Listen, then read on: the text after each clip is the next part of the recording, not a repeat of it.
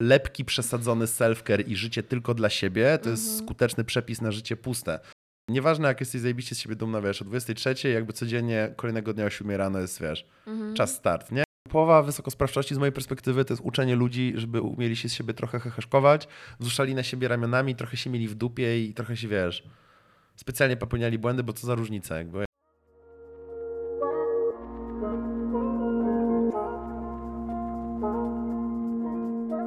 Cześć, z tej strony Agnieszka Dziekan. To jest podcast Studnia bez dna, czyli program, w którym razem z ekspertami rozmawiamy na naprawdę wartościowe tematy.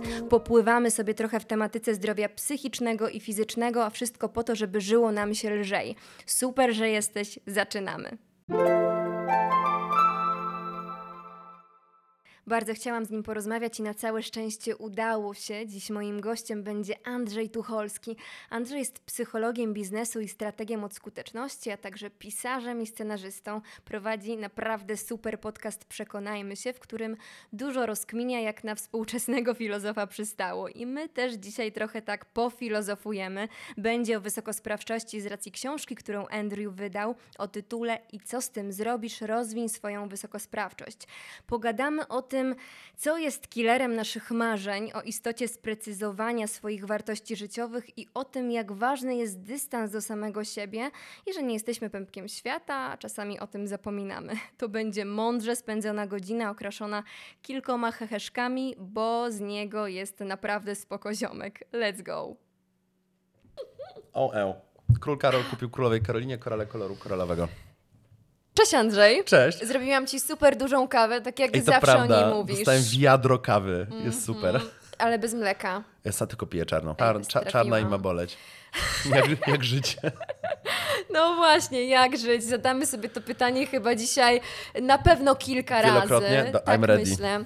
I zastanawiam się, czy ty uważasz, że psychologia jest w dzisiejszych czasach taką współczesną religią, bo coraz bardziej to do mnie dochodzi. Sądzę, że tak i sądzę, że to nie jest najlepsze. Mhm. W sensie wydaje mi się, że to jest dosyć duży błąd, bo jeśli psychologia zmienia się w religię, to inherentnie skupiamy się tylko na sobie. Okej. W sensie, bo jednak psychologia, znaczy służy zrozumieniu człowieka, ale ten taki przeogromne zainteresowanie, boję się, że wiesz, że rewolucja zje własne dzieci i to takie przeogromne zainteresowanie, które teraz mamy, wartością psychologii, dbania o siebie, normalizacją terapii w ogóle pro, propagowania terapii, kocham wszystkie te trendy.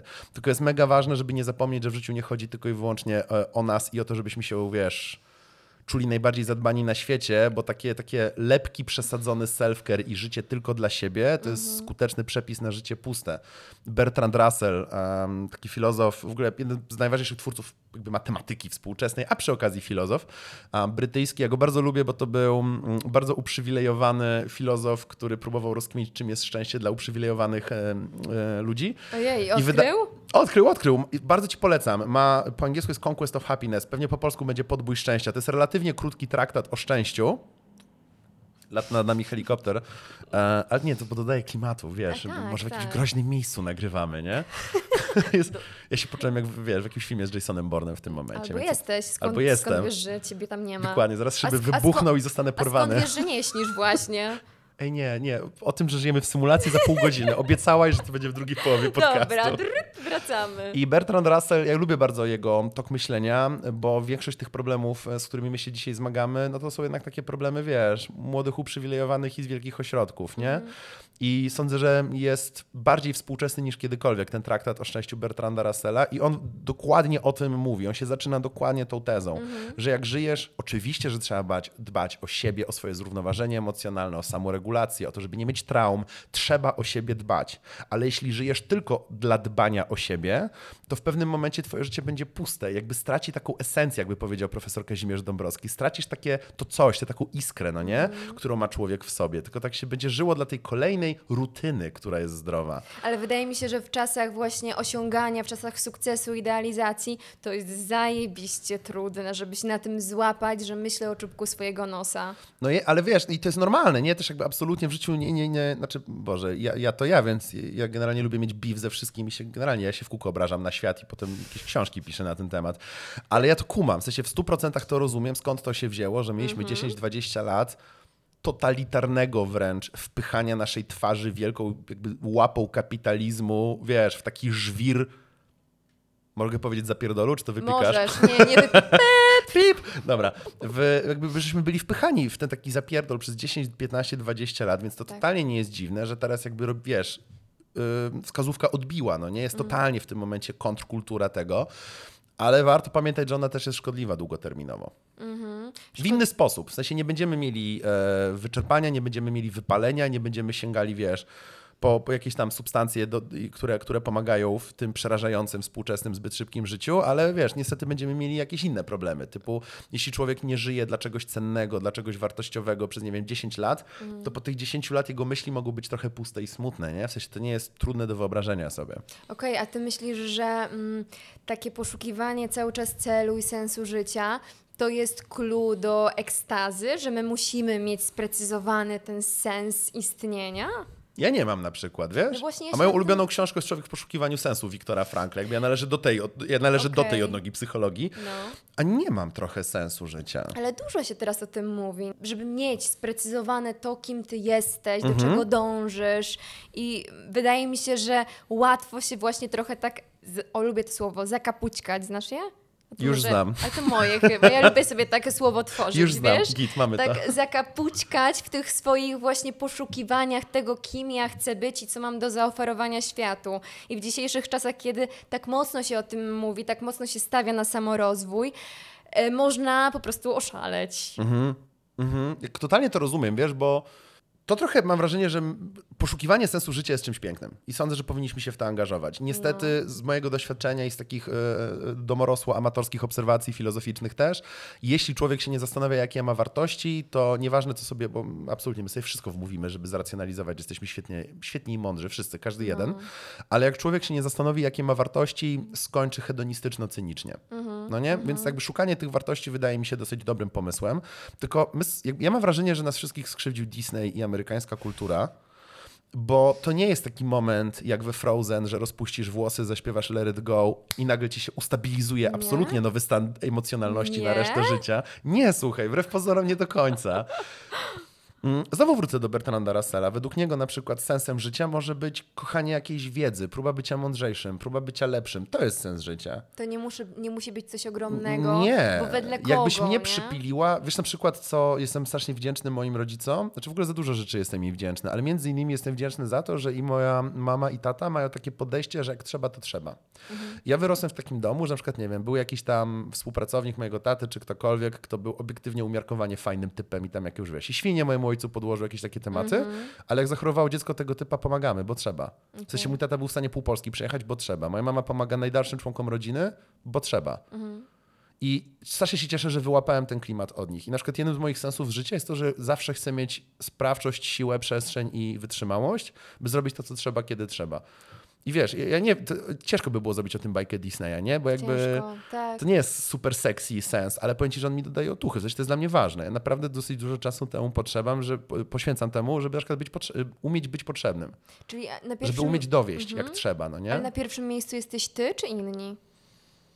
Ja traktuję siebie trochę jako narzędzie. Mhm. Jakby ja nie umiem się skupiać na sobie za bardzo. W sensie lubię się opieprzać i lubię grać w gry komputerowe i czytam książki, i lubię podróżować i lubię planszówki z przyjaciółmi i lubię pić kawę, którą lubię. Na przykład teraz naprawdę w ogóle pyszną kawę masz, tak by the way, nie powiedziałem ci wszystko? wcześniej. Jestem w dobrej połowie i Yeah. się nią delektuję.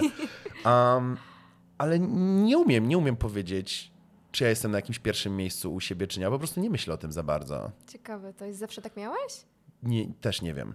Ja mam takie poczucie, ja, ja tak trochę odmierzam życie w życiach. W sensie czasami ze znajomymi mówię, że coś było trzy życia temu i oni wiedzą o co mi chodzi, bo słuchali tych anegdot. Okej. I trochę nie. W sensie na bank miałem kiedyś inaczej.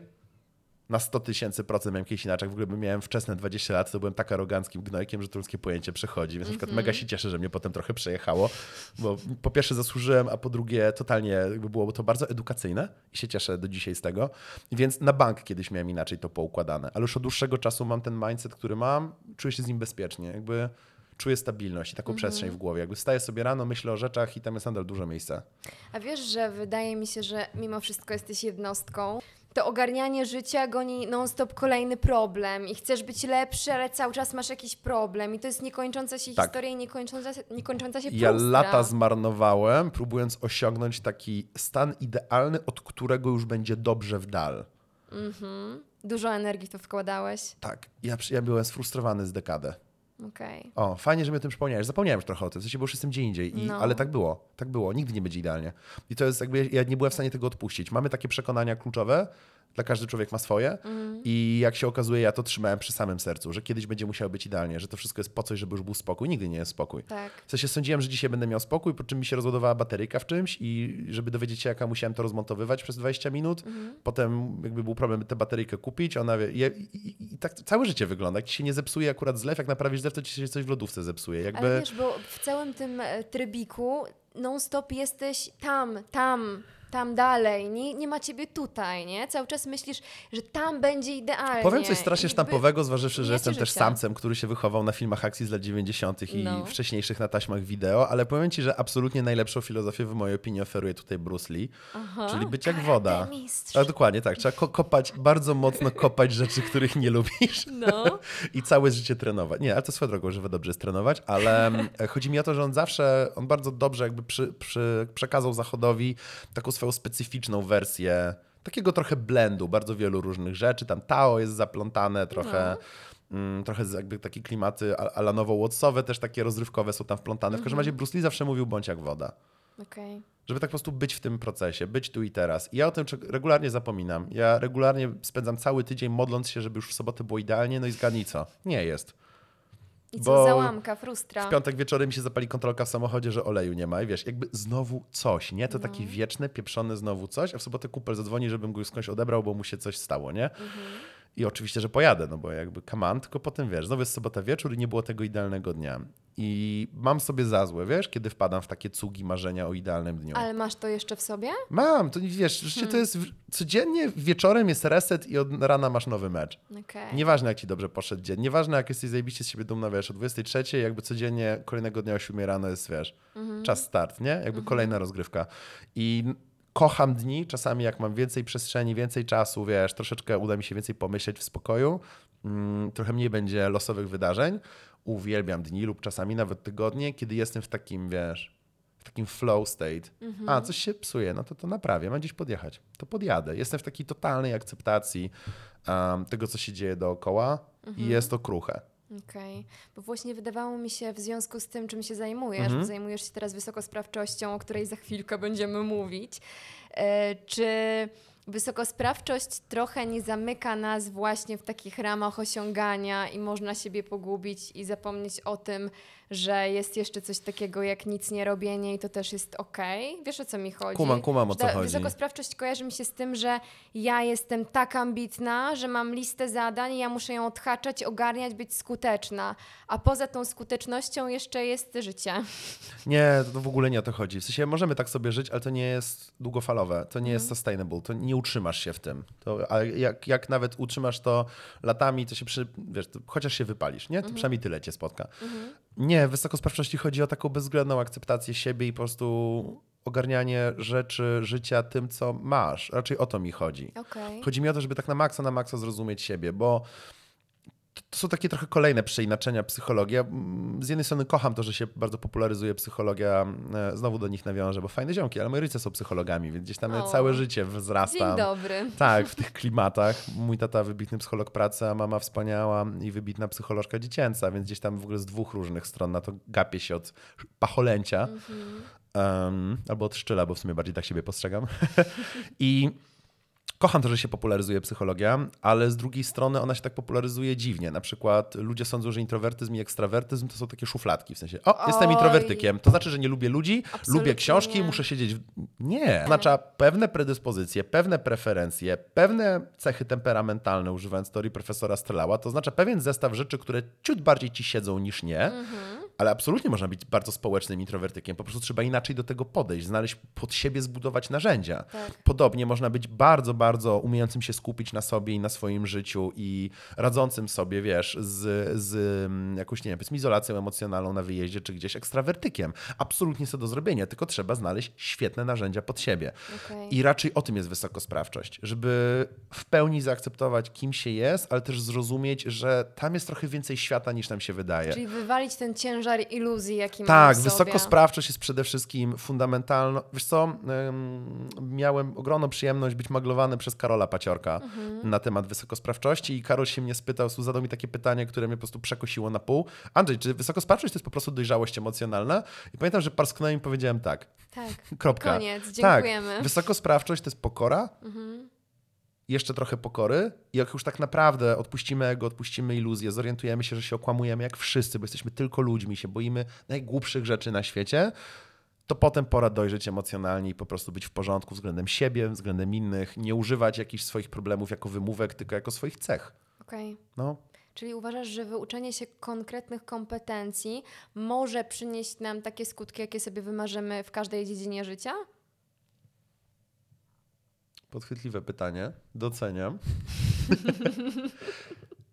nie, nie sądzę, że skutki, ale No. sądzę, że może nam dać takie życie, jakie chcemy. Okej.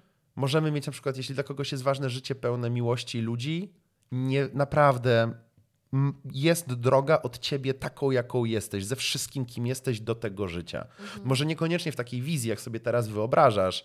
Ta wizja jest pewnie pchana twoimi marzeniami, popkulturą, jakimiś rzeczami, które widziałaś, tym, że się wszyscy porównujemy do innych ludzi, tym, że ja coś widziałem u przyjaciół, znajomych. Pewnie to nie będzie to. Ale jeśli na przykład, wiesz, moim marzeniem jest nie zawieść.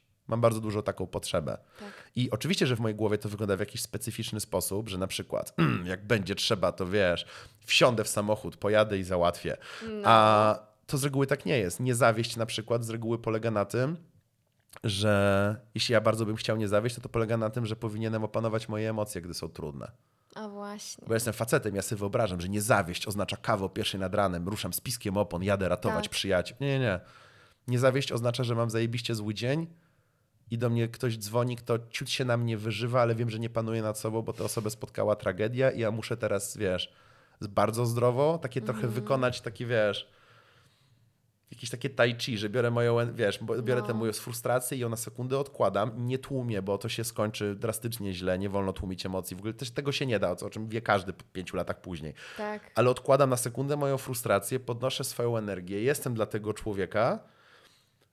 Nawet jeśli on robi coś trochę nie halo, pieprzyć jakby to, ma prawo, bo się coś bardzo złego dzieje, pogadam z nim asertywnie za dwa dni, że słuchaj, cieszę się, że mogłem ci pomóc, trochę mi się nie podobał ton, czy możemy długofalowo pogadać o tym na przyszłość, więc przechowuję to na później, ogarniam tę osobę, po czym obniżam energię i wracam do mojej frustracji. Jakby na tym polega niezawieść.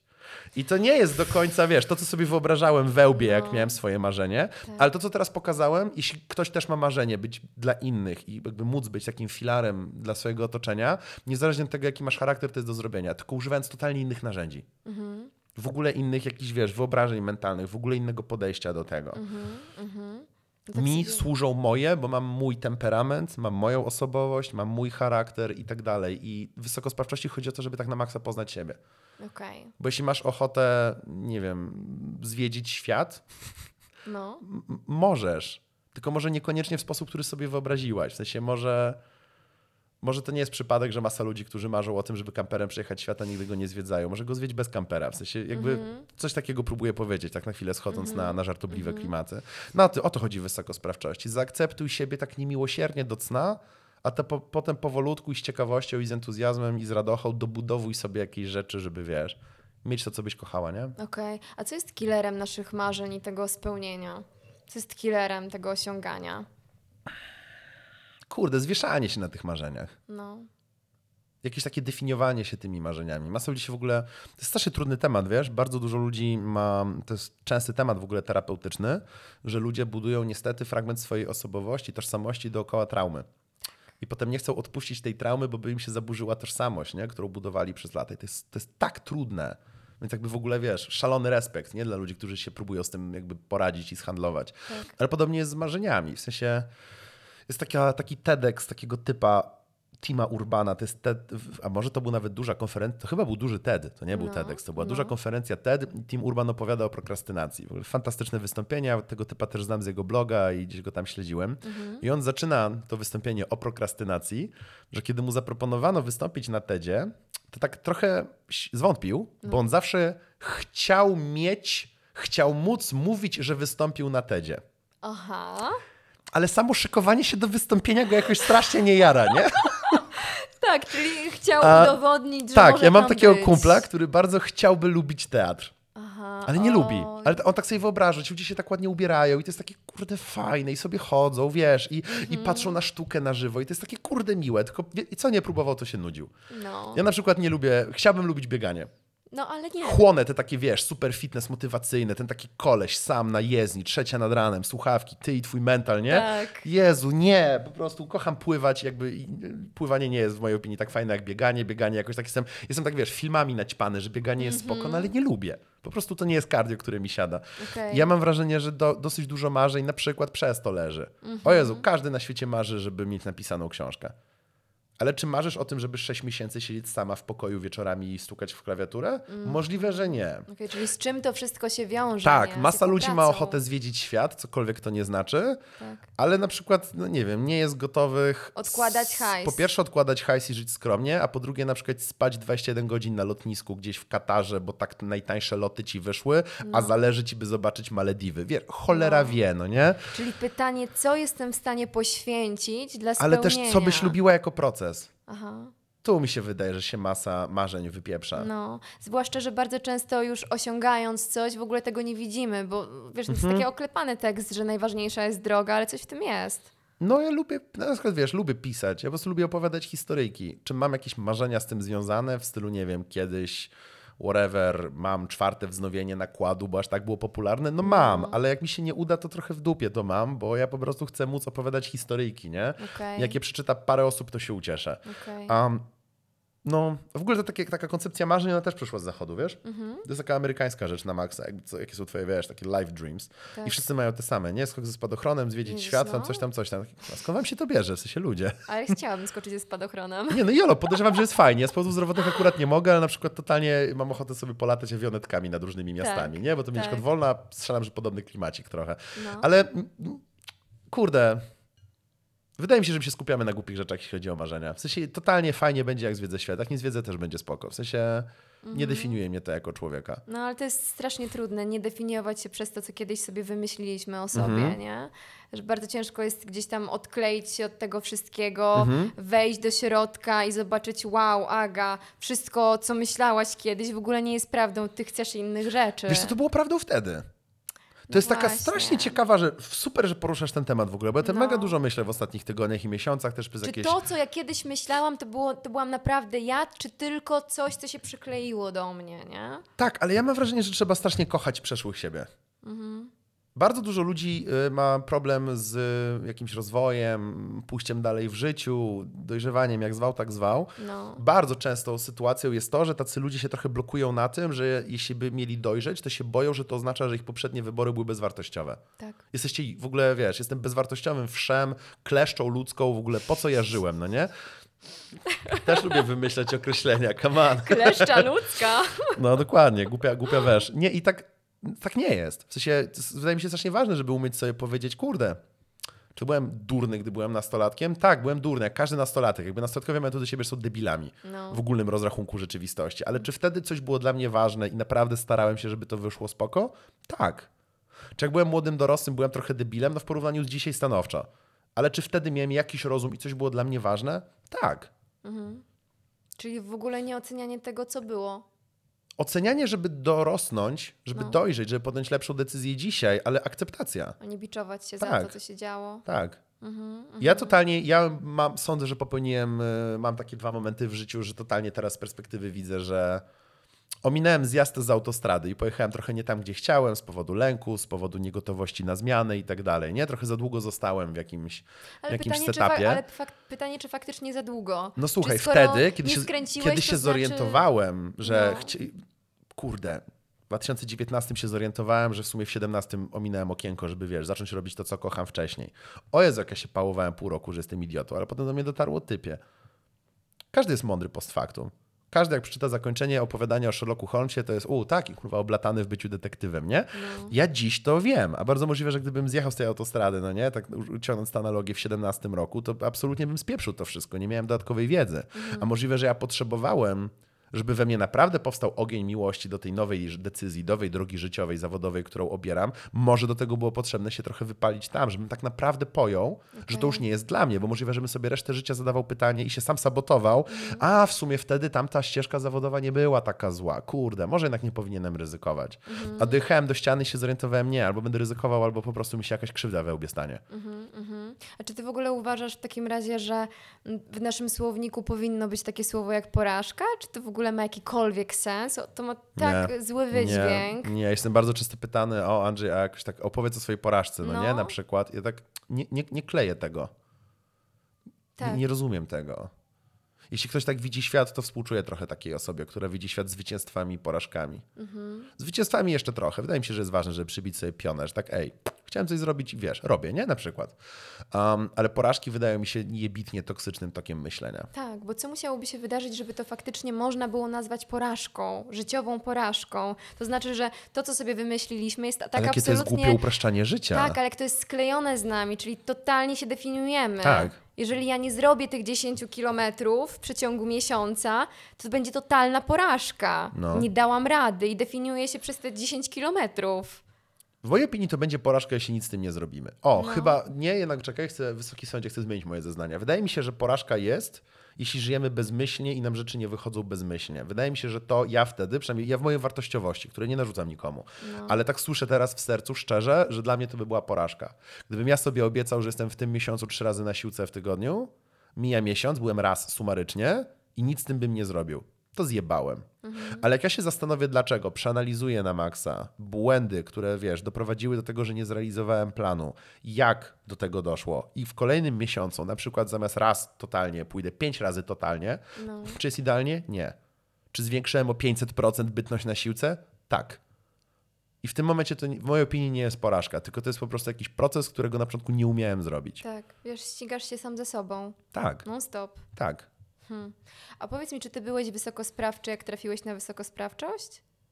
Tak. tak. Ja jestem trochę tutaj niemiarodajnym przykładem. Um, ale to znowu jest kwestia wychowania. Wiesz, zostałem wychowany zawsze przy pomocy otwartych pytań. Mhm. Zrzędzę, no nie wiem, nie lubię tej nauczycielki nie? w szkole. Oczywiście okay. od matmy, bo od czego, no nie? Jezu, ja też. Po czym rodzice, rodzice się mnie pytają, no i co z tym zrobisz?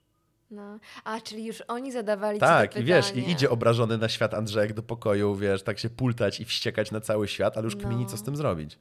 Okay. Więc ta, jakoś tak, jak, odkąd pamiętam i, i moi przyjaciele i znajomi z różnych elementów życia wiedzą, że ja jestem chodzącą frustracją, jakby ja jestem bardzo wrażliwy, jestem niesamowicie emocjonalnym człowiekiem. Mm -hmm strasznie przeżywam rzeczy, wczuwam się w rzeczy, ale ja się nie zatrzymuję nawet na minutę. Okay. Taki relentless tempo do przodu, wiesz, nieważne co się dzieje, musi być metoda. Mm -hmm. Nie na to, to na co innego. I właśnie taka wieczna korekta kursu. Mm -hmm. Nie to, to coś innego. To coś innego też nie, dobra, to jeszcze coś innego. I wiesz, byle, byle, byle brnąć się dowiadywać. Dobra, to ty masz tak, a co jeżeli ktoś ma tak, że zaczyna coś robić i jednak się zacina i stoi? Są jakieś narzędzia, żeby faktycznie poruszyć trochę to swoje o, życie? Teraz ci opowiem o moim największym kryzysie zawodowym, który miałem od lat. Mianowicie no. pisząc książkę o wysokosprawczości, która jako teoria powstawała tak z 4 lata w mojej głowie, jako taki większy materiał z 2 lata, po czym tam już usiadłem do prawdziwej pracy. No nie, mm -hmm. zbierałem badania, już tak naprawdę to finalizowałem.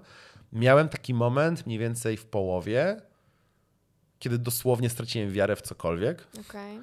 Bo to był moment, kiedy się zorientowałem, że psychologia nie wystarczy. Dlatego tak zareagowałem mocno na Twoje pierwsze pytanie w tej naszej rozmowie dzisiaj. No nie, czy psychologia staje się religią? Bo ja całe życie żyłem w ignoranckim takim zacietrzewieniu własnym, że wszyscy ludzie chcą, tylko nie wiedzą jak, brakuje im narzędzi. Bo na moją jedyną obronę, oprócz tego, że byłem ignorancki względem tego, że inni mogą mieć inaczej niż ja, na moją, jakby mam tylko jeden argument, który troszeczkę mnie wybiela, oprócz tego się nie zastanowiłem nigdy, to to, że jak kogoś o coś prosisz, a ta osoba nie robi, to osoba prawie na pewno powie nie wiem jak. Mhm. Ale ta osoba tylko tak mówi. Wie jak. Wiedziałaby, gdyby miała inne podejście. Mhm. Gdyby ze wszystkich sił chciała, to by się myliła, ale by próbowała. Okej, okay, czyli tu wchodzimy Więc w jak ktoś mindsetu. Nic, tak, jak ktoś nic nie robi, ty prosisz o coś jakąś osobę, a ta osoba nic nie robi. Mhm. I ty się pytasz, czemu ty nic nie robisz? Bo nie wiem jak. Co nie jest prawdziwa odpowiedź. Bo jeśli ta osoba by miała za punkt honoru i oś życia największy entuzjazm na świecie odpalony, że chce, to to, że nie wie, jak jest kurwa niemiar, to jest nieistotne. Tak. To by na twoich oczach próbowała i się jebała, próbowała i się jebała, i próbowała i się jebała. I do mnie to dotarło w połowie pracy nad wysokosprawczością, że podstawowe założenie jest mylne. No i co się, Kolejne narzędzie nic nie zmieni. no. I co się wtedy zadziało? Określiłeś? E, nie, bo teoria psychologiczna jest jakby sensowna, w sensie it works. Jest, jest, jest, jest dobrze wymyślona i wybranie się. Mam ogromną, z ogromnym lękiem wysłało, wysłało moje wydawnictwo e, książkę do recenzji Joannie Gutral, którą cenię jako wspaniałą psychoterapeutkę. Tak. I dostałem od niej zielone światło, że jakby ta książka jest mega sensowna psychologicznie, więc po prostu odetchnąłem tak głęboko, że aż zasnąłem na 24 godziny wtedy. Um, ale nie, psychologia za, nie, nie, nie styka i że tak powiem musiałem wrócić, musiałem wrócić do podstaw, musiałem wrócić do mm, człowieka w poszukiwaniu sensu Wiktora Frankla, który już dzisiaj raz się pojawił. Ludzie muszą w coś wierzyć i to nie musi być religia. I w tym momencie wjeżdżały filozofie. Bo jeśli nie wierzysz w jakąś religię, to znaczy, że wyznajesz jakąś filozofię, w sensie wierzysz w jakiś inny zestaw wartości. A jak się nie zastanawiasz nad wartościami, to no właśnie, najprawdopodobniej skręcasz w hedonizm lub cynizm lub wypełnia cię pustka. Tak. A my się nie zastanawiamy nad wartościami. W sensie my, my nie gadamy o takich rzeczach jakoś tak publicznie, no nie? W sensie Absolutnie. w ogóle. Więc jakby tam jest rozmowa o sensie życia.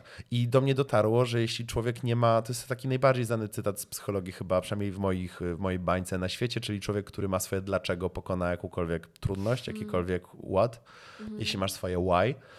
Um, ale to jest bardzo niezrozumiały cytat. W sensie, bo na przykład ludzie sądzą, że wiesz, nie wiem, czyimś why jest, no właśnie, wstaw jakieś marzenie, że tak, a zrobię wszystko, bo chcę, nie wiem, wstaw jakieś amerykańskie marzenie, nie? A to nie do końca dlatego. Tak Naszym why muszą być wartości. Na przykład, że nie wiem, jeśli już mam kogoś w życiu, to chcę być dla tej osoby po prostu top, nie? I to jest taka wartość, Mhm. że ja nie powiem nie wiem, tylko z rozentuzjazmowanym ciekawością będę się dowiadywał w nieskończoność i to jest on me. Tak, ale to jest on you, ale mm, zestaw wartości okazuje się dokładnie taki sam u każdego. No miłość, no przyjaźń, no rodzina, ale pytanie, ile jesteś w stanie dla nich zrobić? I to naprawdę jest moja wartość i czy ja mogę głośno powiedzieć, że wcale na przykład rodzina nie jest moją wartością? No, No. no. Że czasami przez gardło nie jest nam w stanie przejść coś, co może być na ogół kontrowersyjne, ale to może nie być No nie, no bo my twoje. chcemy w swoich oczach być super. Tak. Mamy bardzo, bardzo, bardzo silną potrzebę. To, o czym ja opowiadam teraz, niestety, jest problematyczne o tyle, że ta droga do wartości jest otwarta mm, w dużej mierze dla ludzi, którzy czują się ze sobą bezpiecznie. Nie mówię, że muszą mieć, nie wiem, Bóg wie jako samoocenę, że muszą się kochać. Ja trochę nie lubię takich określeń, ale muszą się czuć ze sobą bezpiecznie. Muszą mieć taką bezpieczną przestrzeń w sercu, żeby móc powiedzieć mylę się, żeby móc być pokornym, żeby móc zrozumieć wow, ale byłem głupi 7 lat temu podejmując jakieś decyzje. Dzięki Bogu już jestem mądrzejszy. Thank you, all, wiesz, younger me, za bycie idiotą, bo przynajmniej drugie teraz tego, teraz nie muszę tego robić, no nie? Tak.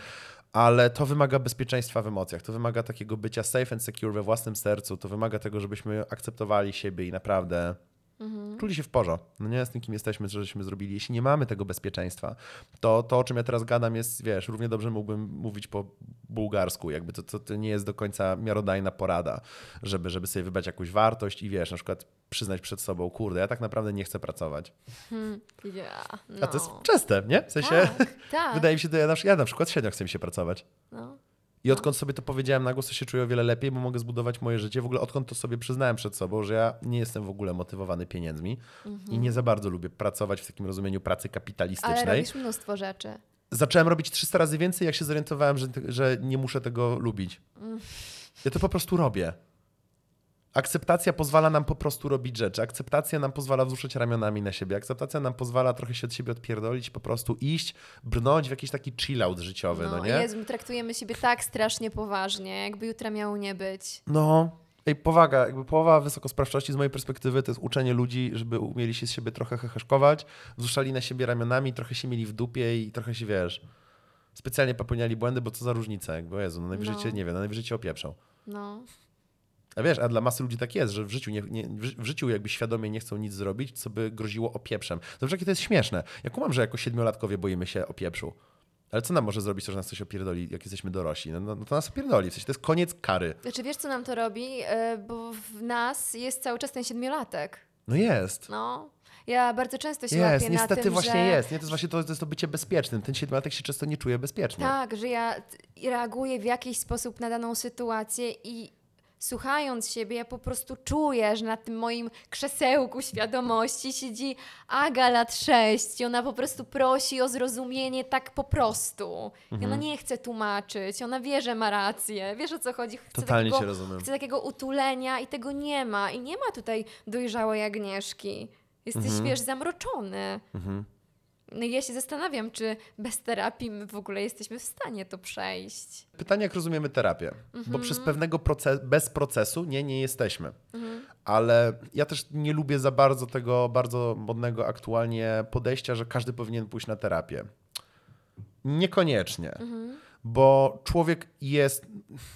Nasz mózg jest głupi. Jest taka książka, którą bardzo polecam. Ona się nazywa Mózg nie służy do myślenia. 7,5 lekcji na temat mózgu. E, Autorstwa Lizy Nie Barrett Barrett czytałam, bodajże. ale słyszałam Jezu, fantastyczna tym. jest ta książka. Zrobię spoiler dla ludzi, taki minimalny. To jest książka, która jest taką metaanalizą najnowszych badań neurologicznych, jakie istnieją. No.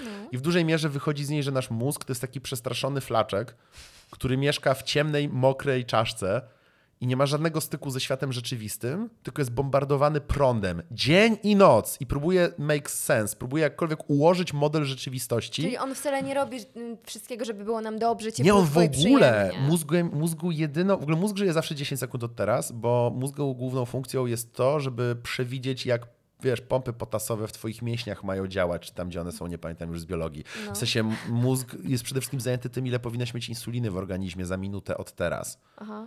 Tym się przejmuje mózg. On ma w dupie twoje szczęście, on tylko i wyłącznie chce, żebyś konserwowała kalorie i była bezpieczna.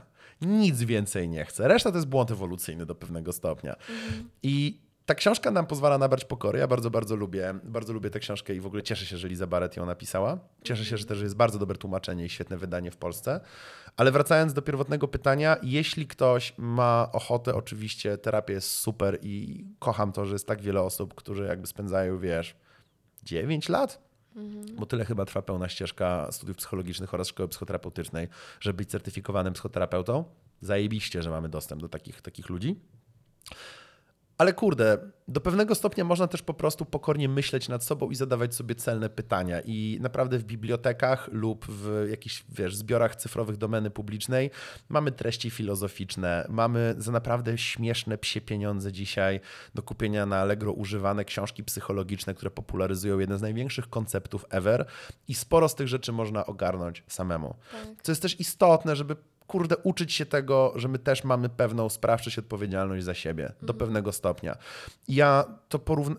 Jest takie bardzo modne teraz porównanie, że terapeuta to jest jak lekarz. W sensie, że jeśli, nie wiem, wiesz, kuśtykasz od dwóch tygodni, to chyba lepiej pójść zobaczyć do lekarza. No jeśli się regularnie sabotujesz w robocie, może dobrze jest pójść do terapeuty. Tylko ta analogia nie bierze pod uwagę tego, że na przykład jest w dobrym tonie, wiesz, nie żyć jak debil, który je tylko chipsy, nigdy się nie rusza, a potem chodzić do lekarza. Nie? To No. nie brzmi jak sensowne życie. Tylko powinniśmy się też dokształcić z odpowiedniej diety, odpowiedniego ruchu, odpowiedniego oddychania. Tak. Średnik, jak coś nie gra, to idziemy do lekarza. A w kontekście psychoterapii widzę, że współcześnie wszyscy olewają ten pierwszy element, że trzeba się dokształcić, jak lepiej myśleć. To tak do twoich słuchaczek i słuchaczy. Ludzie, my nie, na, myśleć się można nauczyć. Można myśleć nieskutecznie i toksycznie, a można myśleć zdrowo i wspierająco. Tak, Tak. naprawdę cała poz- terapia poznawczo-behawioralna, upraszczam teraz drastycznie, ale polega na tym, że uczy ciebie opowiadania w swojej własnej bani trochę fajniejszych historyjek na własny temat. Kropka. I do pewnego stopnia można, oczywiście, jeśli ktoś totalnie nie ma pojęcia, o czym ja teraz mówię, się czuje bardzo źle, no sio do terapeuty, w sensie pogonię gazetą, jakby nara. To jest naprawdę najlepsza decyzja, jaką można zrobić. Ale mówię, spójrzmy na tę analogię z lekarzem. Warto też nauczyć się, jak myśleć, jak samoregulować emocje, w jaki sposób y, mieć większe pole akceptacyjne dla siebie, jak dojrzeć emocjonalnie.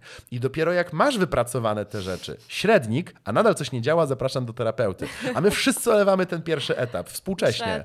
I mamy ogromną normalizację terapii, co jest zajebiste ze wszech miar, ale mamy bardzo, bardzo niewielką normalizację też tego, że mamy, ponosimy absurdalną odpowiedzialność za samoedukację, za samowychowanie i za autopsychoterapię, bo człowiek jest zdolny do autopsychoterapii.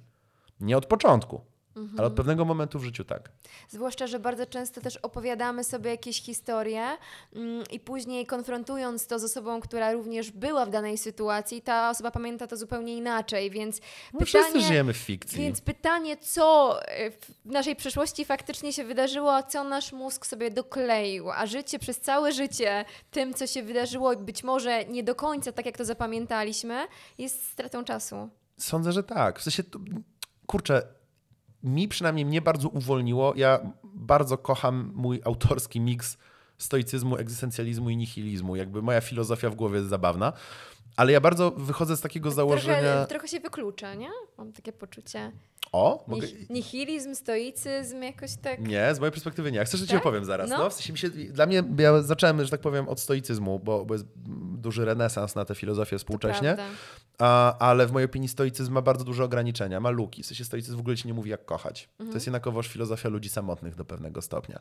Lub pełniących funkcję społeczną. W sensie on jest spoko pod tym kątem, ale niewiele mówi o tym, jak być szczęśliwym w rodzinie na przykład. To prawda. A, I brakowało mi tego. I zacząłem myśleć, co dalej, no nie? I mówię, najbardziej mi, moją ukochaną filozofią jest nihilizm do pewnego stopnia, który jest w ogóle najbardziej niezrozumianą filozofią na świecie. Jakby on ma najgorszy PR ever. Jest, Ma, to prawda. jest dramat, po prostu naprawdę. Jesteś nihilistą? O, Jezus, to za gość. Trochę tak, ale też egzystencjalistą. Co, o co mi chodzi? Bo y, chodzi mi o to, że mnie bardzo uwolniło zorientowanie się, że trochę rzeczywistość nie istnieje. Ja o tym mówię ludziom mm, w kontekście na przykład Teraz mi się przypomniało, jest taki wspaniały youtuber, ale też jakby popularyzator zrównoważonego podejścia do różnych substancji i w ogóle edukacji na temat substancji e, psychoaktywnych Mestosław. A, I Mestosław jest fantastycznym ziomkiem, mieliśmy kiedyś przyjemność rozmawiać i właśnie też o tym gadaliśmy, jak na przykład, nie wiem, nie bać się występów scenicznych, albo jak się nie bać w ogóle ludzi. I pamiętam, że w rozmowie z nim w ogóle się zorientowałem na głos, jakie ja mam podejście tak naprawdę i ja mam takie podejście, że jak ja gdzieś. id- Ja mam takie poczucie, które się w ogóle niedawno dowiedziałem, że jest w sumie dosłownym cytatem z Marka Aureliusza, co jest takim śmieszne, ale. mm, Czyli znowu stoicyzm, ale ja mam takie podejście, że trochę przyszłość już się wydarzyła. W sensie. Ja nigdy nie rozumiałem ludzi, którzy się denerwują po oddaniu sprawdzianu, jaką będą mieli ocenę. Ty już ją masz. W sensie ty już w pewnym sensie już ją masz. W sensie już zostało, już zostało jakby za, już zamknęłaś te drzwiczki, że możesz mieć inną ocenę. W momencie, jak oddałaś profesorowi lub pani profesor, wiesz, No. oddałaś kartkę, to jakby jesteś już skomitowana do tej oceny. Jak masz mieć 4, masz 4. Ta przyszłość już się wydarzyła, to już jest gotowe. I ja tak zawsze mam, idąc na przykład, jak mam, nie wiem, szkolić jakichś ludzi, pracować z jakąś grupą ludzi, to dwie rzeczy we mnie grają rolę. Pierwsza jest taka, że 10 z tych osób w ogóle się nie skupi na mnie, tylko będzie gdzieś w swoim łbie siedzieć. Dwie z tych osób nie będą mnie lubić dla zasady, bo przypominam ich, nie wiem, byłego. Jedna z tych osób będzie mnie strasznie lubić bez powodu, bo po prostu fajnie gadam. Trzy z tych osób będą sądziły, że jestem przemądrzały. Dwie, że dużo wiem. Nie mam na to wpływu. Tak. A druga rzecz jest taka, że to, czy ja tam dobrze wypadnę, czy nie, już się stało. Ja się mogłem do wczoraj przygotować. W sensie, kiedy ja stoję przed nimi, to jakby No. this is it. W sensie, ja już mogę być tylko w tym stanie, wiesz, takiej akceptacji tu i teraz. Co wiem, to wiem. Tak, ale później wiesz, I w tej często jest- pokorze takiej, nie? I czemu o tym mówię? Mówię o tym dlatego, że dla mnie prywatnie moja na przykład ocena na mój temat jest trochę nieza, nie, bez, nieważna. Dla mnie nie jest ważne, na przykład jak ja teraz się prezentuję, bo ty to widzisz zupełnie inaczej. Jakby co za różnica, jak ja się ze sobą czuję do pewnego stopnia. Po cholerę się ciągle oceniać. Tak, ty mnie widzisz totalnie inaczej. I każda z osób słuchających ten podcast też mnie słyszy totalnie inaczej niż ja sądzę, że wypadam i niż ty mnie oceniasz. Dałaś mi na przykład tę tę kawę, do której nawiązywałaś, w mojej, z mojej perspektywy bardzo ładnym ceramicznym kubku, no nie? I ja to odbieram jako fajny gest, bo sądzę, że to jest taki trochę wybajeżony kubek, nie? Więc Tak. się czuję tak zwanym fajnym gościem. Dostałem fajny kubek, nie? Ale możliwe, że twoją intencją było dać mi fajny kubek. Możliwe, że masz same takie i nie ma za tym żadnej intencji, a To jest możliwe... mój ulubiony kubek. Dziękuję tak ci ogromnie, ale chodzi mi o to, że ja tego nie wiem. Teraz już wiem, ale nie wiedziałem. A możliwe, że mi dałeś ostatni czysty, bo trochę zapomniałaś, że wpadam. Każda z tych rzeczywistości jest prawdziwa. Mhm. Teraz mi powiedziałaś, która jest prawdziwa, więc jedna z nich wygrywa. Dałaś mi kubek, który dla ciebie cenny i ja jako gość się czuję uśmiechnięty, że dostałem fajny kubek, nie? Bo to jest Mhm. super dostać fajny kubek, jak przychodzisz w gości. Ale dopóki mi tego nie powiedziałaś, wszystkie te wersje były prawdziwe, a zarazem żadna. W sensie, co za różnica? Po prostu można o tym nie myśleć. Ale to jest zajebiste podejście. I mnie to strasznie uwalnia. Ja dopóki czegoś nie wiem, ja absolutnie olewam ocenę czegokolwiek. Siebie, innych, ja mam to w dupie. No. Nawet jeżeli ktoś pomyśli o tobie źle, bo to No nie jest... obchodzi mnie, to ma prawo. Ma O prawo. Jezus Maria, wiesz jak ja bym się denerwował, gdyby ktoś mi zabrał moje prawo do nielubienia ludzi? Kurwa macie, ja mam totalne prawo kogoś nie... W sensie, wiesz, słucham sobie kogoś i ja... Bardzo jest dla mnie ważne bycie uprzejmym społecznie. No. I ja mam taką zasadę, że chwalę na głos, a jeśli już muszę krytykować, to w, wiesz, w ciszy, no nie? W sensie to jest taka one on one, no nie Tak. rozmowa, ale tylko jak ktoś mnie spyta. Ja mam to w dupie. Ja naprawdę nie rozumiem, po co my tak wszyscy uwielbiamy krytykować innych ludzi. Nikt, nikt nas nie pytał o zdanie z No reguły. mamy ze sobą chyba problem. Chyba tak. Jakby dopóki mnie ktoś naprawdę nie spyta o opinię, No. morda w kubeł, gówno mnie to obchodzi. Ta osoba ma swoje życie, jak chce, to niech się myli. Jak będzie chciała być lepsza, nie wiem, ja widzę jakieś błędy w czymś w warsztacie, Mhm. ta osoba doskonale wie, gdzie zadzwonić, żeby sobie wykupić jakieś konsultacje lub audyt, nie? Tak. Gówno mnie to obchodzi, to nie jest moja brocha. Ale ja mam święte prawo kogoś nie lubić. Słucham sobie kogoś i sobie tak myślę, hmm, ta osoba występuje rzetelnie, dobrze, mówi coś mądrego. Na przykład na spotkaniu biznesowym w robocie. No, Ja kurwa nie lubię.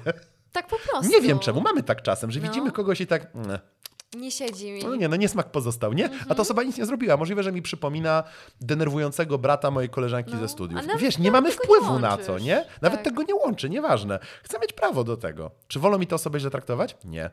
Ale czy mogę nie musieć się z nią spotykać, jak nie muszę i trochę mieć ją w dupie? Pewnie, że tak. I skoro ja chcę mieć to prawo, ja totalnie pozwalam tobie mieć to prawo. W sensie, jak po dzisiaj uznasz, że jestem denerwujący, no fair, Jezus.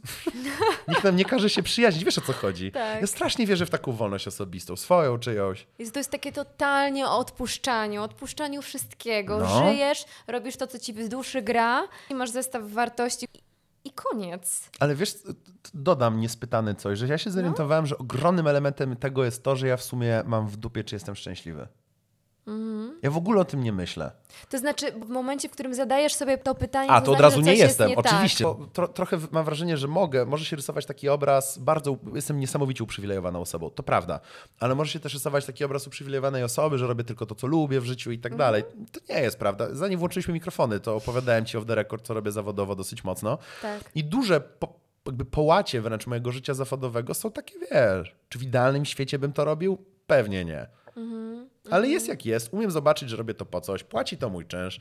Wszyscy łazimy do pracy, więc whatever. Ja w ogóle, o Jezus, jak ja nie lubię tego takiego podejścia, że pracę trzeba kochać. Pracę to trzeba nie nienawidzić. Praca nie jest od bycia szczęśliwym. Ale wiesz, jeżeli znajdziesz pracę, którą będziesz kochał, to nie przepracujesz Nie, ani jednego Będziesz dnia. całą dobę w robocie. Jak byłem Tak. młodszy, to ja też pieprzyłem te farmazony, ale na No. szczęście jakby udało mi się dorosnąć i zmienić, wiesz, powiedzieć, ej, wiecie co, byłem młody i głupi. Tak. Nie. Ja kocham opowiadać historię. A w ogóle ci opowiem ciekawostkę. Mam pracę czysto zarobkową i tę taką półzarobkowo, pół miłość. Psychologia, podcasty i tak dalej. Ale na przykład kocham opowiadać historię. Ale ja powoli zaczynam skręcać w opowiadanie historii, pisanie książek i scenariuszy jako decyzje zawodowe, czyli powoli zaczynam tam mieć jakąkolwiek odpowiedzialność, bo do tej pory to był taki pierdolnik. No. Napiszę coś głupiego, co za różnica, przecież wiesz, nikogo to nie obchodzi. Ale zaczynam sprzedawać prawa i tak dalej, więc nienacka muszę tam się, wiesz, że tak powiem, wyprostować i się trochę bardziej starać. I rosną oczekiwania w twojej Tak, głowie i się wobec siebie. Oczywiście, o Jezus Maria, ja jestem potworem, jeśli chodzi o moje wymagania względem mojej samej osoby. I powiem ci, że musiałem wymyśleć sobie znowu zainteresowanie, za które nikt mnie nie rozlicza i zacząłem się bawić w muzykę. Okej. Tylko po to, by mieć jakiś pierdolet, w którym mogę być do dupy. Mhm. I uwielbiam mieć jakieś hobby, w którym mogę fałszować, nie rozumieć. A myślę, że to jest super stymulator i powinniśmy w ogóle coś takiego robić. Robić coś, co sprawia ci przyjemność, ale jesteś w tym do dupy. Tak jak dzieci, które rysują. Umówmy się, każde dziecko na świecie rysuje brzydko, Tak, ale uwielbiają to. Tak. Totalnie chcę mieć coś takiego jako dorosły.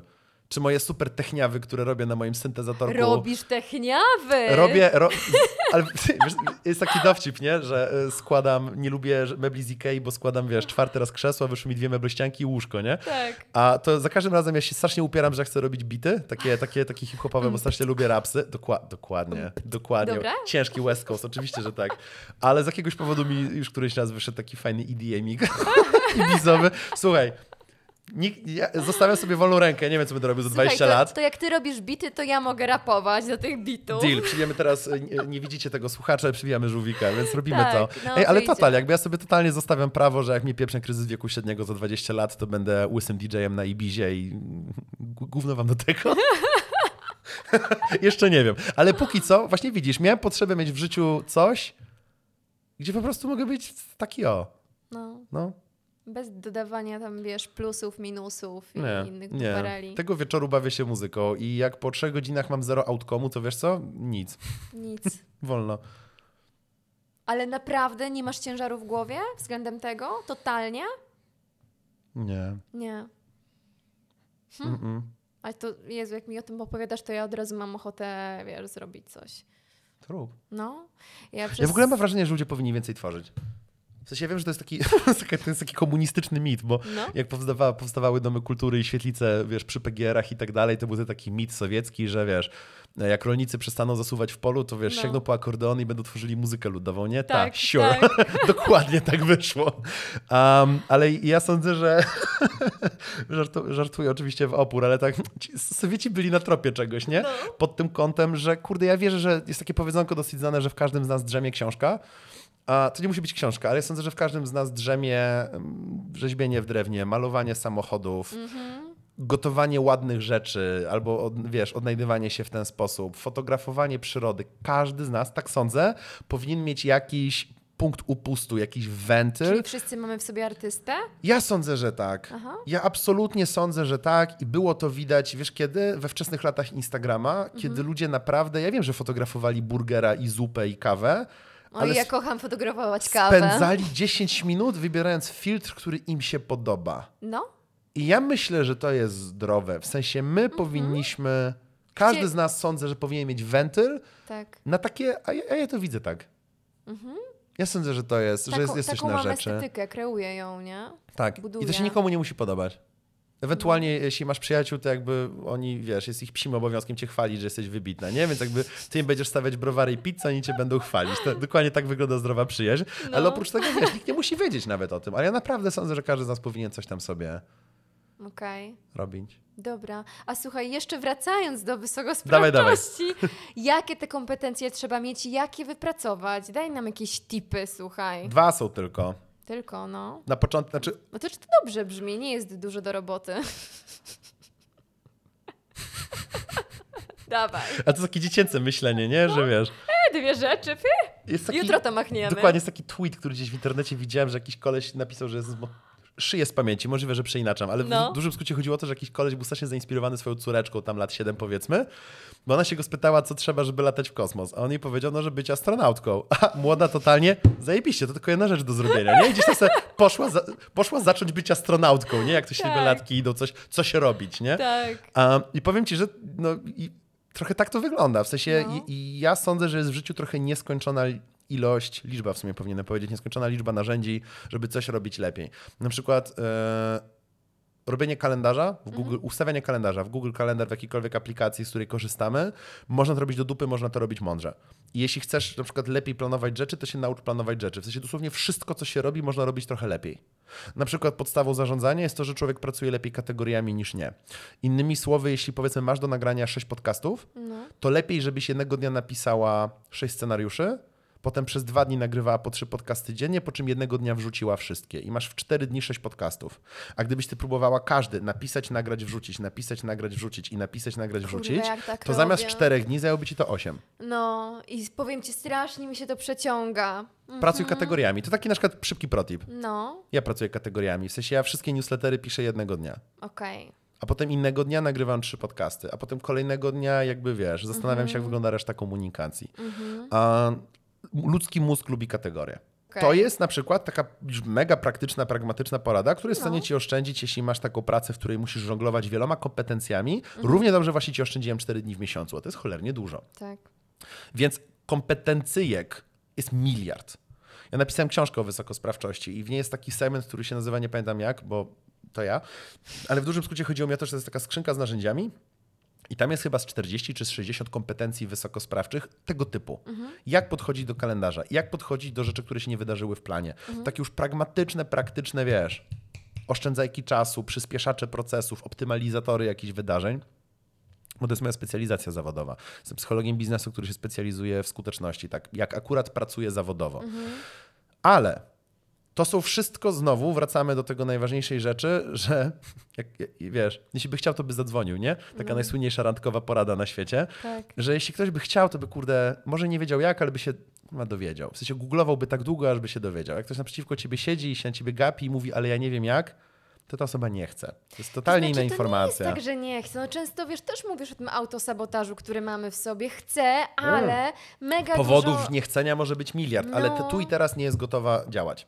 Oczywiście, tam może być miliard powodów tego, że ta osoba siedzi i aktualnie nie jest gotowa działać. No. Ale odpowiedź nie wiem jak nie jest prawdziwa. Okej. Odpowiedź chciałbym, chciałabym i być może bym się dowiadywała, bo chwilowo nie wiem jak, ale blokuje mnie X, Y i Z. To jest prawidłowa odpowiedź. Tylko ludzie nie wiedzą aż tyle o sobie. No i tu się przydaje zdolność wglądu i tak dalej, i tak dalej. Ale wracając do wysokosprawczości, są takie dwie furtki najważniejsze, trzy w sumie, trzy najważniejsze furtki, żeby już wszystko inne się, ci się ułożyło samo. Po pierwsze, trzeba pracować nad pokorą i świadomością. W sensie trzeba się zastanawiać, czemu ja coś robię i unikać najprostszych odpowiedzi. Okej. Ja na szczęście, ja mam, bardzo jestem wdzięczny moim przyjaciołom za to, bo mamy to przegadane i oni o tym wiedzą, żeby mnie konfrontować. Ja też ich konfrontuję, mamy dobry deal. Dla mnie to jest jak Boże Narodzenie. Ja uwielbiam być konfrontowany, że się okłamuję. Na przykład ja, nie wiem, mówię na głos do mojego kumpla, kurde, jeszcze tylko te pięć dni będę miał wolne. A mój ziomek, który mnie świetnie zna, reaguje na to, Andrzej, ale naprawdę będziesz miał wolne, czy potrzebujesz tego kłamstwa, żeby dociągnąć ten tydzień, a potem i tak nie odpoczniesz i jak zwykle się będziesz sabotował w pracę?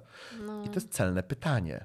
I ja uwielbiam, że on mi je zadał, bo gdyby mi go nie zadał, być może miałbym zepsuty weekend, bo się okłamywałem. A ja wtedy robię, kurwa, masz rację. I siadam do kalendarza i sobie rozpycham wolny dzień, żeby na pewno się zregenerować i odwiedzić znajomych. Więc ja lubię być konfrontowany, ale no mówię, ja mówię z uprzywilejowanej pozycji człowieka, który się czuje bezpiecznie ze sobą i tak dalej. Więc krokiem numer jeden jest świadomość i pokora i taka gotowość do bycia konfrontowanym, zajawka na bycie konfrontowanym, zajawka na to, że rzeczywistość jest inna niż mi się wydaje. Kurde, ja chcę ją wiedzieć. Trzeba się na maksa zakochać w rzeczywistości. To jest jakby krok jeden. I on jest, to, jest, to jest ten krok, na którym ja się wypieprzyłem, robiąc wysokosprawczość jako książkę. No. Tego się nie da nauczyć, to trzeba pokochać. Wiesz, bo mogę kogoś zmusić do konsekwencji, ale nie mogę zmusić do pokory. Pokora jest taką manifestacją czyjejś godności, honoru, piękna charakteru, siły w ogóle ogromnej, żeby móc skłonić głowę i powiedzieć przepraszam, ja to zrobię, moja wina, mi nie wyszło, nie? Nie da się kogoś zmusić do pokory. Można tylko do, można tylko do uległości zmusić człowieka. Tak samo jak nie można człowieka zmusić do odpowiedzialności, tylko do konsekwencji. Jeśli kogoś ukażesz, to narzuciłaś konsekwencje temu człowiekowi, ale odpowiedzialność znowu, odpowiedzialność jest czymś, co z ciebie musi wyjść. Ja biorę odpowiedzialność. Czyli, a pokora trochę nie zazębia się z odpowiedzialnością? Trochę się zazębia. Wydaje Ja się, bardzo tak. często mówię razem o tych rzeczach. No. Ja myślę o nich razem w ogóle. Okej. Więc pierwszym krokiem jest niestety, nie wiem jak. Ja do tego dotarłem czytając książki filozoficzne. Możliwe, że dla kogoś to będzie wiara, Mhm. bo absolutnie religie są czymś pięknym w tym świecie, na takim poziomie, wiesz, serca i przekonań. Ale świadomość, zakochanie się w rzeczywistości i pokora, wiesz, jako taki Mhm. ogólny mindset, to są dwie rzeczy, bez których nic innego ci nie wyjdzie. Nic. Okej. Bo w ogóle nie dopuścisz, że jest coś innego tam dalej niż twoje tu i teraz, no nie? A takie już dwie faktyczne metody wysokosprawcze. Pierwsza z nich to jest wewnętrzne umiejscowienie kontroli, to już jest, że tak powiem, serio psychologia. No. Zewnętrzne umiejscowienie kontroli polega na tym, że opowiadasz historię o tym, co ci się przydarzyło. A wewnętrzne umiejscowienie, oczywiście upraszczam to teraz drastycznie, Jasne. nie? Ale wewnętrzne umiejscowienie kontroli, po angielsku internal locus of control, polega na tym, że ty mówisz, co ty robiłaś lub jak reagowałaś. I można dosłownie się dowiedzieć, jakie się ma umiejscowienie kontroli po przesłuchaniu, jak ty opowiadasz rzeczy znajomym. Opowiadasz, co ci się przydarzyło, czy opowiadasz o tym, co robiłaś tego dnia. I już. I masz wychwycony, który masz umiejscowienie kontroli. Okej. I dobrym pomysłem jest próbować mieć wewnętrzne. Czemu ludzie lubią zewnętrzne? Nie jesteś odpowiedzialna za nic. Tak. Rzeczy ci się przydarzają. No, spóźniłam Nie jesteś się, winna. bo przyjechał tramwaj za późno. Oczywiście, no że tak. No. E, więc kupujesz spokój emocjonalny, jak z reguły w Tak. życiu, ale co sprzedajesz, to tracisz, no jakąkolwiek zdolność zmiany. No przecież nie jesteś stanie nic zmienić. Mhm. Ale też często w tym jest taka frustra, nie? Że po prostu Gigantyczna! Cały świat przecież Gigantyczna, to bezpieczeństwo mnie. jest takim krótkoterminową fikcją, to jest taki popcorn, to nie Tak. jest prawdziwe jedzenie. Tak. A jak masz wewnętrzne umiejscowienie kontroli i przepracowujesz to ze sobą, kurde, nie, nie, nie, przecież ja mogę inaczej zareagować. No. Odwraca ci się to. Czujesz niebezpieczeństwo, bo to ty jesteś odpowiedzialna za Mhm. rzeczy, ale kupujesz otwarte drzwi do zmiany. No. I to nie chodzi o to, bo mm, spóźnił ci się tramwaj i się spóźniłaś przez tramwaj. Sure. Ale na przykład odpowiedzialna osoba jest w stanie wejść, przeprosić i od razu zacząć rozmowę od tego, jak proponuje zadośćuczynić swoje spóźnienie dla reszty zespołu w teamie. To jest kurde inny charakter człowieka niż ktoś, kto wchodzi i pieprzy bajkę 10-minutową, której nikt nie chce słuchać o tym, jakie były korki na niepodległości. No ludzie, wiesz o co chodzi. Wiem. Jak spotykam takich ludzi, którzy przychodzą i z taką godnością od razu mówią, słuchajcie, przepraszam za spóźnienie, proponuję, że potem jakby ja od teraz zaczynam robić notatki, wezmę to na siebie, wiem, że nikt tego nie lubi, it's on me, albo kupuję wszystkim kawę, wiesz, to Tak. patrzysz na taką osobę i sobie myślisz, ten koleś albo ta kolesiuwa, to jest charakter, nie? Więc wewnętrzne umiejscowienie kontroli jest trudne i bolesne, ale otwiera ci drzwi. I co robisz z tymi drzwiami? Kolejną rzeczą jest wysoki poziom własnej skuteczności. Self-efficacy po angielsku. My niestety, znaczy powiem tak, Świat był do niedawna jebitnie trudny. Był bardzo opresyjny, naprawdę rujnował ludziom życia pod wieloma względami i nadal jest nieciekawie, ale jest pod wieloma względami ciut lepiej. W sensie, no, mimo wszystko coś tam robimy, nie wiem, z problemem nienawiści w mediach chociażby. coś- w sensie są jakieś dzieje. ruchy Tak. na cokolwiek. No nie? Próbujemy się odezwać. Tak, na- różne tematy zaczynają mieć różne wektory polepszających się sytuacji. Czy wystarczająco szybkie? Nie, ale są.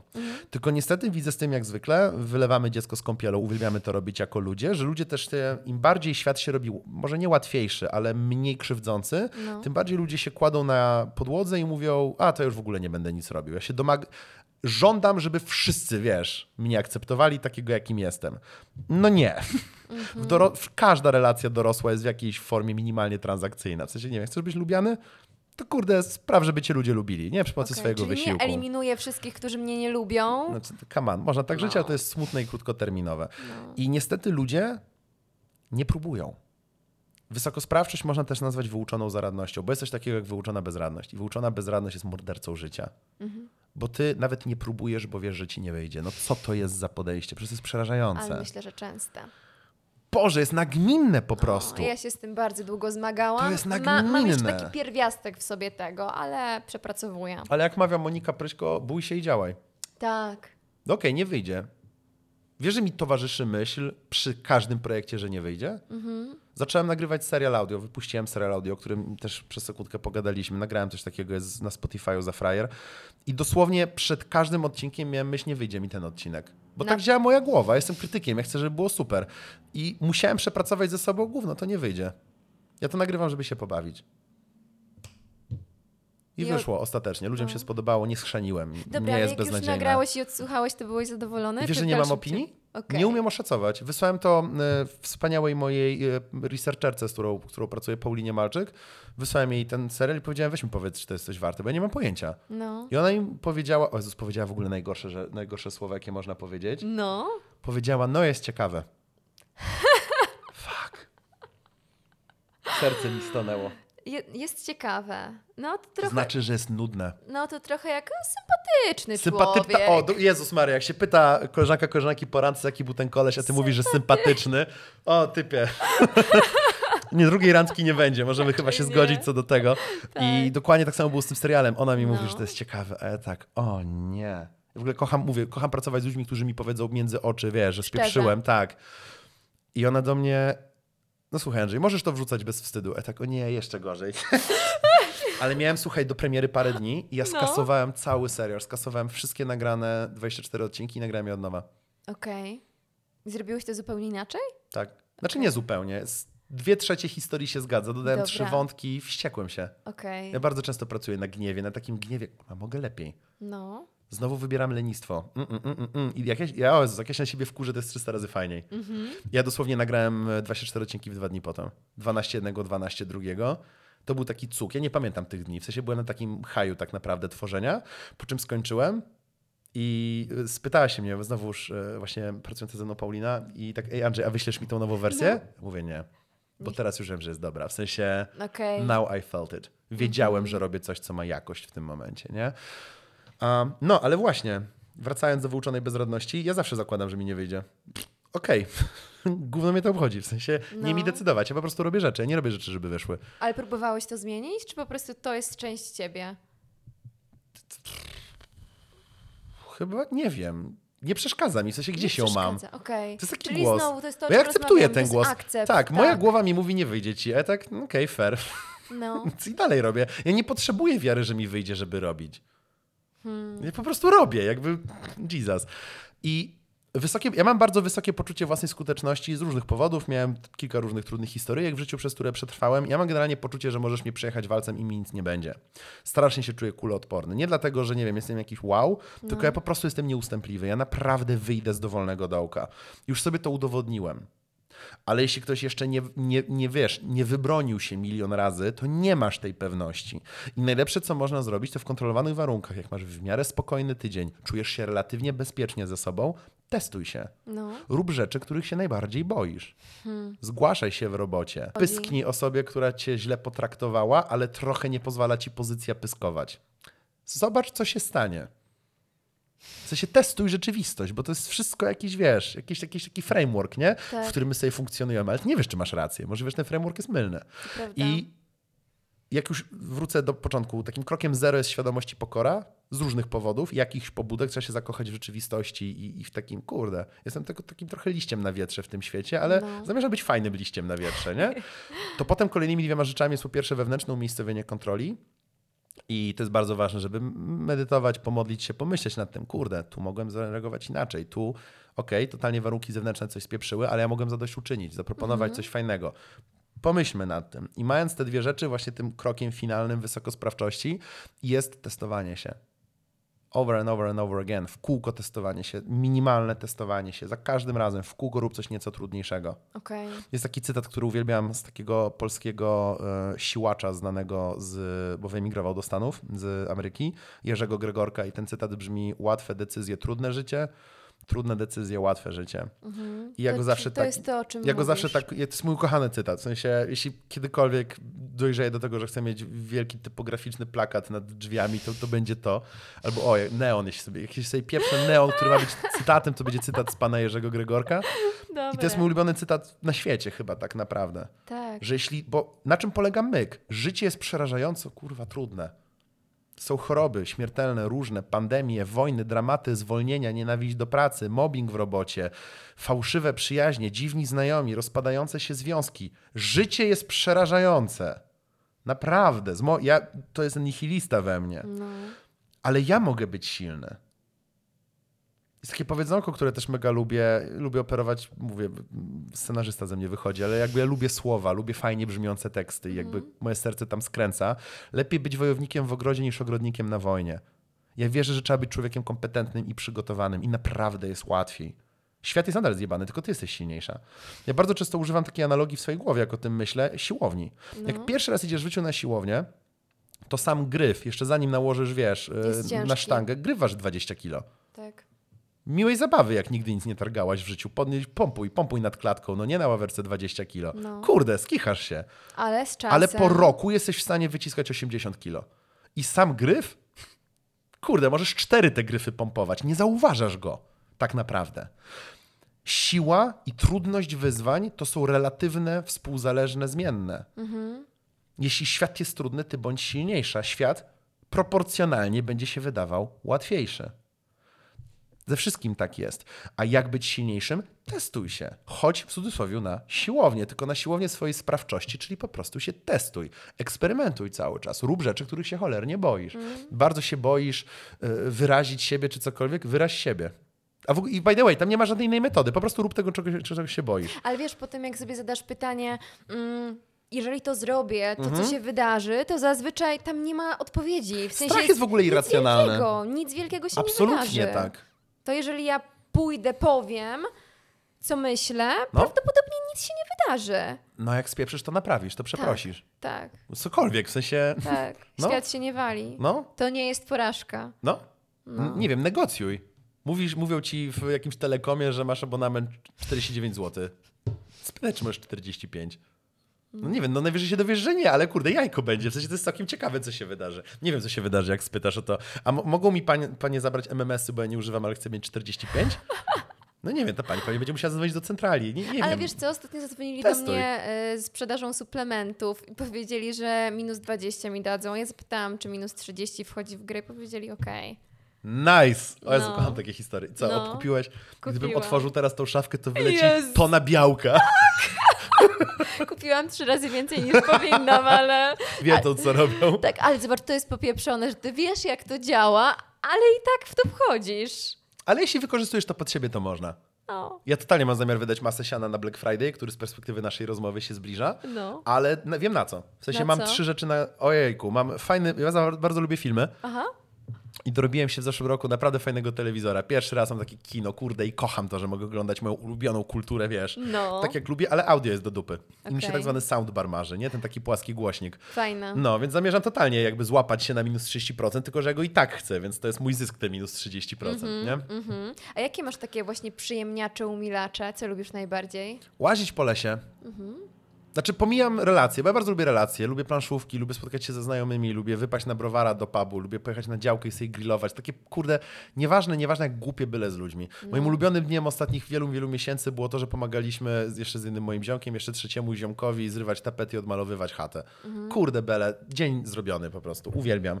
Ale takie moje, moje umilacze to są wszystkie rzeczy związane z kulturą. Poza łażeniem po lesie. Kocham grać w gry, kocham sobie oglądać filmy, kocham czytać książki, słuchać audiobooków, słuchać, wiesz, muzyki. W sensie ja bardzo to przeżywam, w kółko rozkminiam. Okej. Zastanawiam się, dlaczego tą piosenkę użyto w tym filmie i co to może symbolizować. I potem słucham tego artysty i się zastanawiam, w jakim jeszcze innym filmie ta muzyka by, wiesz, mogła siąść.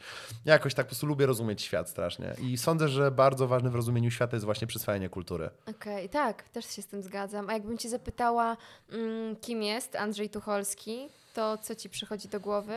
Nie wiem, kim jest. No właśnie, ale czy defi- definiujesz się przez rzeczy, które Nie. robisz? No to jaki, kim jest? Nie wiem, ale się No. dobrze czuję, dobrze się bawię. Czy trzeba mieć tą odpowiedź? Właśnie. Nie, sądzę, że nie trzeba. No, Mógłbym ci wymienić, pierwsze co mi przychodzi do głowy to to, żeby wymienił ci dużo ról, no właśnie. które tak psychologicznie właśnie. mówiąc, że peł, peł, peł, pełnią różne role. Tak, a jakbym nie chciała tych ról? Ja wchodzę w te role. Mhm. W sensie, jak odwiedzę rodziców, to jestem synem. Ale teraz nie jestem, jakby, więc to nie jest jakby ważne, wiesz, tamten element mnie jakby w tym momencie nie funkcjonuje. No.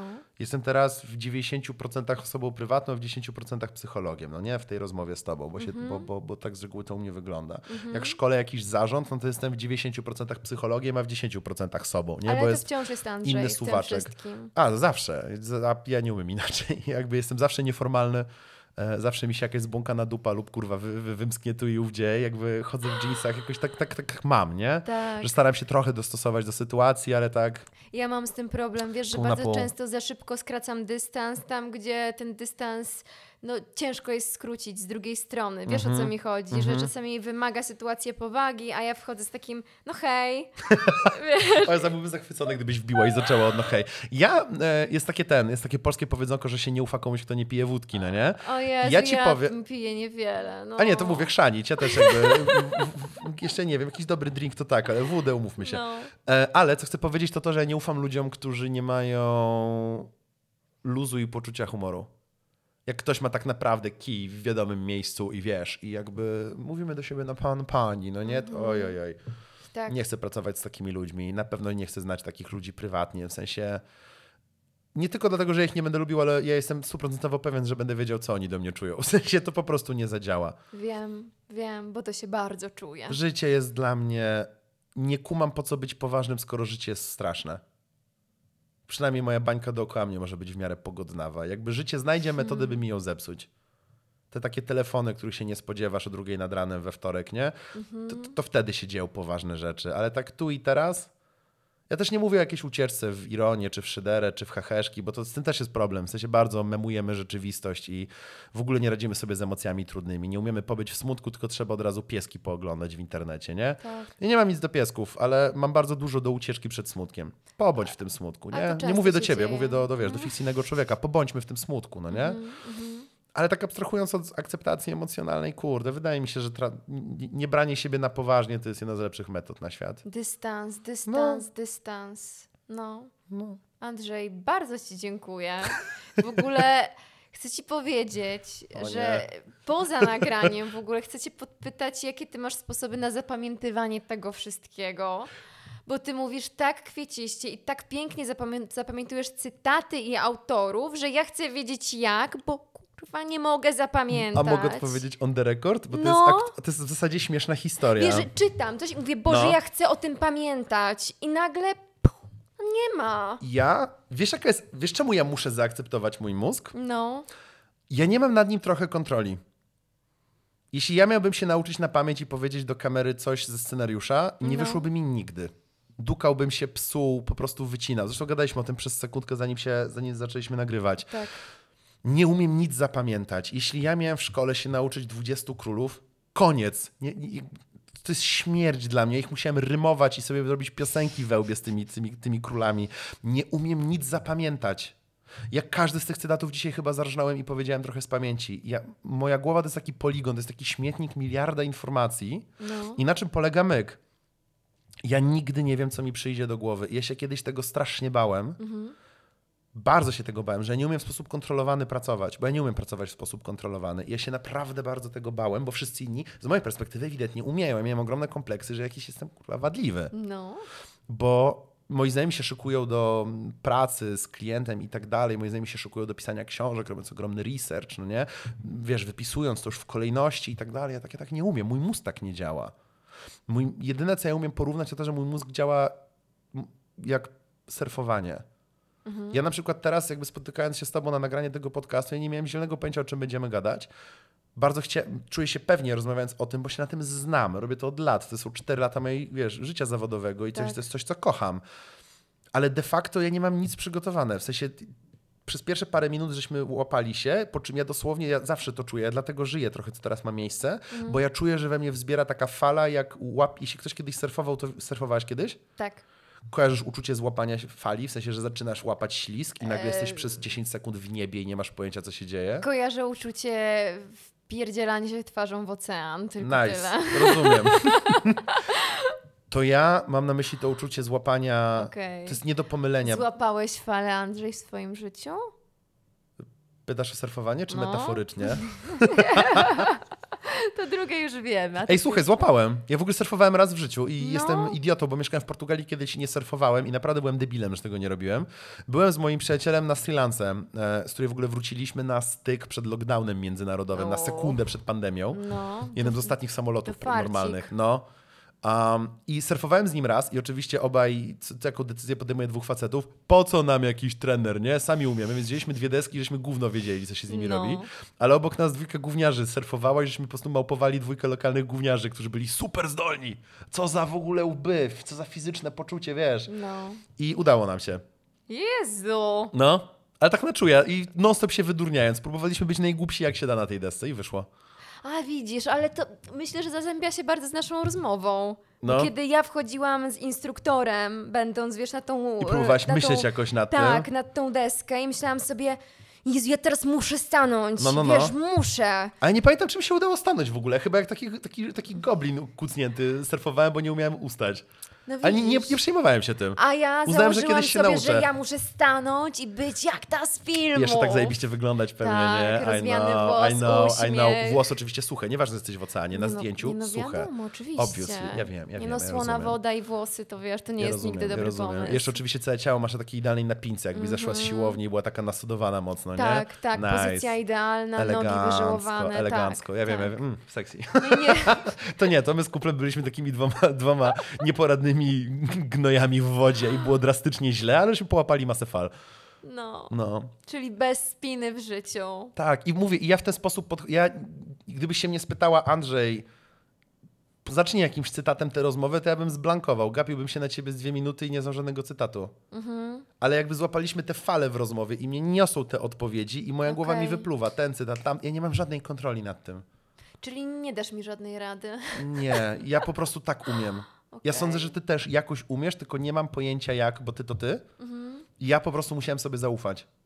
Ja dopóki się szykowałem, naprawdę chrzaniłem moją robotę, bardzo wolno pisałem książki. Po czym ja sobie zaufałem, że moje życie to jest jedno wielkie łapanie fali. Hmm. I mi się zdarza, ja siadam do pisania książki, ja nie mam nic. Ale ja już sobie ufam, że ja się dowiem. Kiedy przyjdzie pora, to ja ją, ja ją zrozumiem. Ja czekam, aż ona mi się urodzi. Jak ona mi się rodzi, to jest koniec po prostu. I tak samo właśnie z tą rozmową teraz, wiesz, ja, ja to słyszę, że kurczę, to nazwisko, to nazwisko. Tak. I ja sam nie rozumiem, skąd to mam, bo jak my się, wiesz, w cudzysłowie rozłączymy teraz, ja teraz jadąc autem, na przykład z powrotem na chatę, ja nie będę miał zielonego pojęcia, co ja mówiłem w wywiadzie z tobą, bo jestem teraz tak włączony, jestem tak tu i teraz, jestem tak w tym surfowaniu tą rozmową, że ja w ogóle mam wyłączone zapamiętywanie. No. Ładne. Nie ładne. mam pojęcia, po prostu ja tak mam. To nie jest, wiesz, to nie jest rada, ja po prostu tak mam, nie Mhm. umiem inaczej. Ale myślę, że chodzi o takie po prostu też angażowanie się bardzo mocno w tą jedną konkretną rzecz, Mhm. nie? W to, że już nie znaliśmy się, przychodzisz tutaj, ale wkładasz w to serce i traktujesz to poważnie, tak, Tak, myślę. jestem all in tutaj. Tak, Tryb samolotowy, jestem psychicznie tylko i wyłącznie w tym miejscu i czasie, no. tak. Bez żadnych rozkmin, co tam Nie. na kolację, nie? Nie, nie. No, no. Dziękuję Ci bardzo. Ale popłynęliśmy. Podoba Popłynęliśmy. I ja mam e, sporo spoza nagrania i na nagraniu rozkmin. Dziękuję Ci bardzo, Andrzej. Naprawdę Ja dziękuję myślę, za zaproszenie. że, Miło mi w opór. że to jest taka zmiana perspektywy i dużo się mówi o tym dystansie, ale wydaje mi się, że jak mało kto potrafisz to przekazać, wiesz? Miło mi, jeśli tak sądzisz. No. Ja właśnie trochę nie wiem, czy umiem to przekazać, bo ja tylko Umiesz. umiem mówić o tym, co czuję. Jeśli to jest dla kogoś, jeśli ktoś to podłapał, git. Jak nie podłapał, to naprawdę mam tylko jedną radę jako, jako psycholog. Jest, I na ciebie też jest jakieś narzędzie, też jest jakaś metoda, Mhm. ale naprawdę można, można wychillować. Nie wolno myśleć, wow, ja nie mam predyspozycji. Zawsze się da, nie? Jakieś masz do czegoś i użyj tamtego czegoś. Tak, tak. Dziena. Dziena. Nagramy coś wierzę. No. No. Hej. Dum, dum, dum. Ta, do, do godziny, nie?